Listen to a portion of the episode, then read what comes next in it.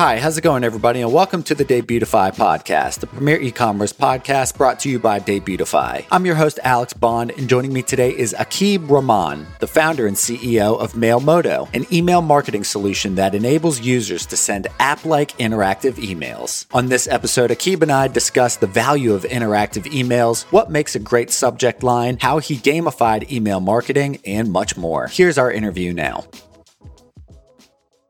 Aqib, welcome to the show. Thanks, Alex. How are you doing today? Wonderful. Thank you for asking. How are you doing? I'm doing good as well. Amazing. Well, we're happy to have you here. Akib, you're from a company, an email marketing agency called Mailmodo. Can you tell us a little bit about that to get started? Sure. It's not an agency. We are a software product, Wonderful. Mailmodo. Uh, we are an email marketing software for marketers to add interactive components like forms, quizzes, polls, etc. within the email itself so that users can take action within the inbox without going to a website or landing page. So traditionally, as a user, you get an email, you have to first open it, then read it, then click on a link, go to a website, maybe log in there to complete any action. Now with mail Mailmodo emails, you can do all those actions like filling a survey form or responding to a feedback form or playing a quiz or a game all within the email itself. That's amazing. And you touched on something that I, that I had kind of slated later in the interview, but you mentioned uh, games in the email. And, and so with Mailmodo, you've implemented a way to gamify email marketing as well. Can you kind of explain that to me and our audience a little bit? Yeah, gamification is always a marketer's favorite t- tactics, right? And people see a lot of engagement uh, with gamification, we realized that traditionally the emails have been really boring. It is just text, images, or link. Uh, all you can do is click on the link, right? But if you add certain gamification element, like for example, we do a spin the wheel, we do polls, quizzes, or even uh, dice throw, etc. It creates curiosity among the user, and they want to see what is happening behind the that wheel right? And uh, then they engage more and more. So one it helps in more engagement and in turn it helps in more revenue for the brand but it also helps in more uh, overall improvement in deliverability and your reputation with the email client so email clients check your uh, engagement level or users engagement level for your domain to understand whether to put your email in the inbox or different folders or in spams. And with more engagement means that your users are liking your emails, they put give you more and more preference. It helps you across all the matrices that matters for more uh, most email marketers. And that's amazing. The word that I kind of hear you revolving around is interactivity. And I think or or engagement. That's that's the other word that I really hear. And so I'm extremely curious what the success rate of these interactive emails versus non-interactive emails what's the success rate? Yeah it depends on different use cases and also how you define success whether click is a success whether it's open is a success or whether end re- revenue is success for you. I can give you certain examples and certain use cases where we have seen much better results with interactive forms within email so, for example, there was a brand uh, which did NPS surveys within the email. Traditionally, they had used to put a link to a web form, and we replaced their email with a email form where people can respond to the NPS rating within the email itself. And if they say it, if they used to give rating below six, the there was a next question hey what can we improve? What can we do better to make your rating a 10 their response rate increased by 257% just because we eliminated certain steps from email to their web form. So that was one example. There was another lead gen form and there we saw 80% increase in conversion because people can f- fill their lead in the email form itself then and there without going to a landing page. So in different cases, the results can vary. And what we uh, do is we put a benchmark compared to a normal email, like that they usually send. When you say a benchmark, what do you mean specifically by that? Is is that like a hard, fast, quantifiable metric? So benchmark means like, uh, let's say you are a brand, you have been s- sending a normal plain email with a link to a website, and you're getting, let's say, X percentage result. And interactive email, you are getting a 3x kind of result. That is the difference that we are seeing. Got you. Got you. And so, what, in your opinion, we were mentioning and talking about you know it depends on what our measure of success is right do you have a specific measure of success that you recommend when you're working with brands i mean is it a, a conversion that turns into a sale is it an open because uh, you know on your website there's a lot of talk about you know just opening an email is considered a success and and it is but i'm curious Akib, what your recommended metric of success is. Yeah. So in most cases, I would not recommend measuring success on open or even click i would measure success on basis of conversion so the conversion can mean anything for your brand so for example somebody who is, is sending an nps survey number of people who are responding to that survey or giving you feedback is success right? So that is the conversion. If you're if you are an e-commerce brand and the only thing that matters for you is revenue then probably the revenue or number of sales is success. If let's say if you're a saas company and the only thing that matters to you is people booking a meeting with your salesperson that could mean a success for you so the success would differ from company to company but at the end it should be one business goal, a conversion, and not an open, not a click. Gotcha. A conversion. So, what are some other ways that businesses can improve their results from email marketing? So, uh, email marketing is a very good channel for retention and nurturing. It is not the best channel for acquisition. For acquisition, you have ads, SEO, sales, etc. But email is a good channel for nurturing. So let's say you're doing you're doing a lot of content marketing and you're bringing top of the funnel users and you're engaging them in different ways and you have their email IDs, you should use email as a channel to build relationship with them build trust with them and nurture them. Make them to like your brand as well as be on top of their mind so that when they need the prob uh, the, your product or when they need to solve the problem that your product is solving your brand should come on top of their mind. Let's say about take an example of saas product and let's say let's take an example of mailmodo itself right? So mailmodo customers are email marketers and we create a lot of different types of content for email marketers through which we do uh, get their email ids but not all of them are going to buy mailmodo today right? So if i just uh, send them email hey please buy my product. This is the best email marketing software in the world. Nobody is going to care about that. But if i continuously engage with them and nurture them uh, helping them understand what email marketing is or how they can improve their results from email marketing, etc., uh, they will realize that hey, Mailmodo is a very helpful brand. Uh, Mailmodo helps me even though I'm not a customer. Right? When they need a need to switch their tool from something else, they would consider Mailmodo on in top of their list. Email can be a brilliant way to nurture, educate, and engage your users. No, that's wonderful. I think that's uh, really well articulated. And you even kind of started touching on my next question, and that's what specifically separates a company like Mailmodo from MailChimp Klaviyo and and the like because there are this is a pretty competitive space that you're in right now and you actually have pretty in-depth tool on your website that compares I want to say price points between those certain things. So I'm curious if you could walk us through that a little bit. How we compare with other tools in the market? Just Mailmodo versus the competition essentially. Got it. So yeah so like you rightly pointed out we compare with MailChimp, Klaviyo, like Constant Contact, Active Campaign, and likes of the, these email marketing tools, we realized that most of these tools just focus on simplifying email sending they have a traditional editor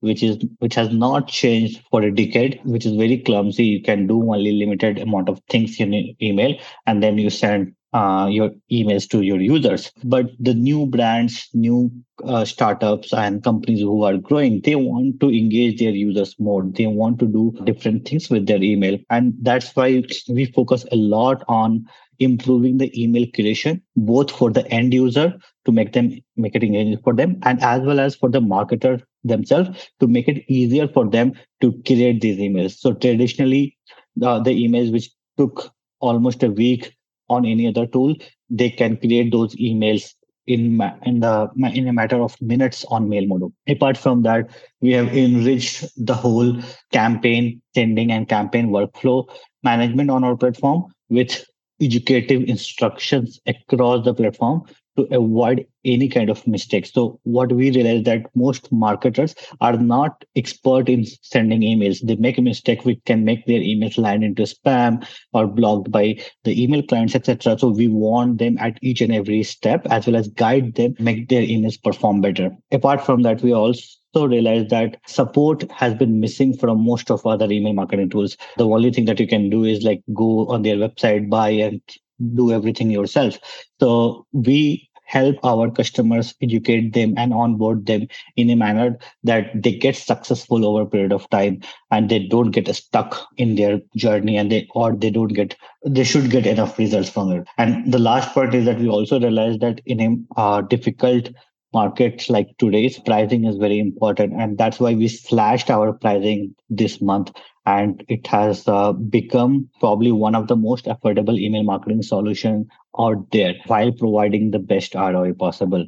So if you compare the prices with MailChimp or Klaviyo, anything like that, our prices are much better than them while providing better ROI and ease of doing email marketing. And you mentioned something in there that I'm extremely curious about, and that is specifically what are some of those things that put my emails in a spam folder? And I've talked to a few people about this, and it feels like it changes like email to email or company to company or, or, or, send address to send address and, and and i'm curious what your thoughts on that are yeah there's plenty of factors on which different email clients judge an email whether to put it in a box or the junk of the user. However, one simple principle is make your emails for the user, make it valuable for the user.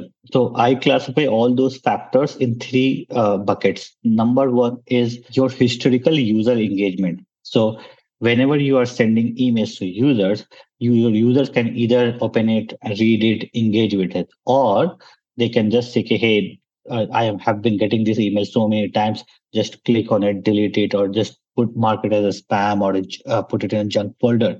So there are positive interaction and there are negative interaction. Your goal should be to increase those positive interaction. Why? Because email clients work for their users, not for your brand, right? Uh, they want the best experience for the user. So they keep tracking how different users are behaving with a uh, brand's email. If there are more positive engagement, they think that okay, this brand has been sending good emails. Let's put them into primary folder. However, if they see that a lot of users are get, giving negative engagement, that means that this brand is not good. Let's put uh, their email in the spam folder. So your historical engagement with the user matters a lot. Second factor is your content of the email itself. Let's say if your email is very conversational in nature and it feels like it is something going to be uh, like a friend to friend email, email clients are smart enough today to understand that and put your emails in primary folder. However, if it has something like, hey, there's a 50% discount offer avail deal today, exclamation mark so many times, it's probably now. going to be yeah yeah, it's probably going to be spam or at least promotion. So the content matters a lot. And third is your whole domain reputation or IP reputation, etc. It basically tells the email client how trustworthy the sender is. So there are certain authentication parameters as well called DKIM, SPF, and DMARC those are technical terms but easily available uh, on google to understand. So these parameters basically tells that the sender is the actually the sender of this email and not a phishing email or not a somebody spammer is trying to get your information. These authentication as well as your domain reputation and ip reputation tells the email client that this is a good sender or this is a bad sender and they put the, the good sender in the inbox of the user and they put the bad sender in the spam folder so basically the crux of it is that you need to understand how email clients work email clients want the best experience for their users and if you bring the best experience for the users your emails will land into primary or uh, folders of the email clients. But if your emails are not meant for the best interest of the users, your emails will go into spam. That is how I think about it. That was a wonderful explanation. I really appreciate you breaking that down for me. One of the other things that I saw on your company website is that Mailmodo is able to generate email subject lines instantly using artificial intelligence, which I don't think is something that I've seen. I've seen um, copy for a website or maybe even kind of the copy for an email, but not really the subject lines. And, and I think that's pretty interesting. How, first off, how important is the subject line in the email process? Yeah, so uh, I would say subject line is one of the most important factor to make sure that your emails get read, read. So no matter how beautiful your email is or how beautiful how engaging the conversation is. If people are not opening our emails it is not being read right? Or it is not being used or communicated to the user. Even if your emails land into the primary folder of the user the user can choose to ignore your emails or just read your subject and delete it right? Many times that happen you and i uh, would be doing the same as well right? So subject line is important to make people read your email and then only they would take any action or do any conversion activity or engagement activity. So what we have started doing with AI is that we are giving multiple options. One is that with the content of the email itself, we will generate subject lines and we'll generate multiple subject lines for you so that you can choose and even do A-B testing and all to see what works for you and what doesn't work for you. Uh, you can also give additional instructions, like let's say that you want to define the tone of your subject line or define the character length of the subject line, etc., to give you more recommendation generated by AI. With that, we also show what kind of different subject lines work or don't work by showing the different types of historical open rates for your brand as well. So we do all of that to help you make better decision around your subject line. So everybody is doing AI today, and a lot of products are bringing uh, AI features in their product. And we thought that this could be the most low hanging fruit for our product, for our users to try. So, but we are not stopping there. We are next bringing the AI element in the content creation as well, which is going to go live next week again. Then in a few weeks time, what we're going to do is you just put your uh, website and we will generate the whole email sequences for you with your brand, your logo, your color, etc. So you don't have to do much on Mailmodo. Just you can start with just your domain, and all your emails and sequences will be created automatically. And so, w- what I'm hearing you say is, then you know, Mailmodo can can take the emails that that company has sent in the past.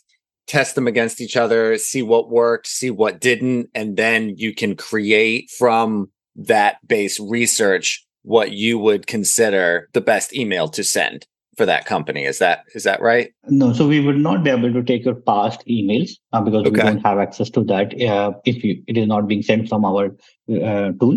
But what we are going to do is from your website, we are going to understand what kind of industry you are, what kind of products you are selling. So let's say you are a gotcha. Shopify merchant selling t-shirts, and let's say Alex t-shirts and it has some value proposition, etc. on your website. We are going to figure out your logo from your website. We are going to figure out what your uh, value, what your value propositions are, what your products are, etc. And what kind of emails do most Shopify merchants send for their users and what works and not.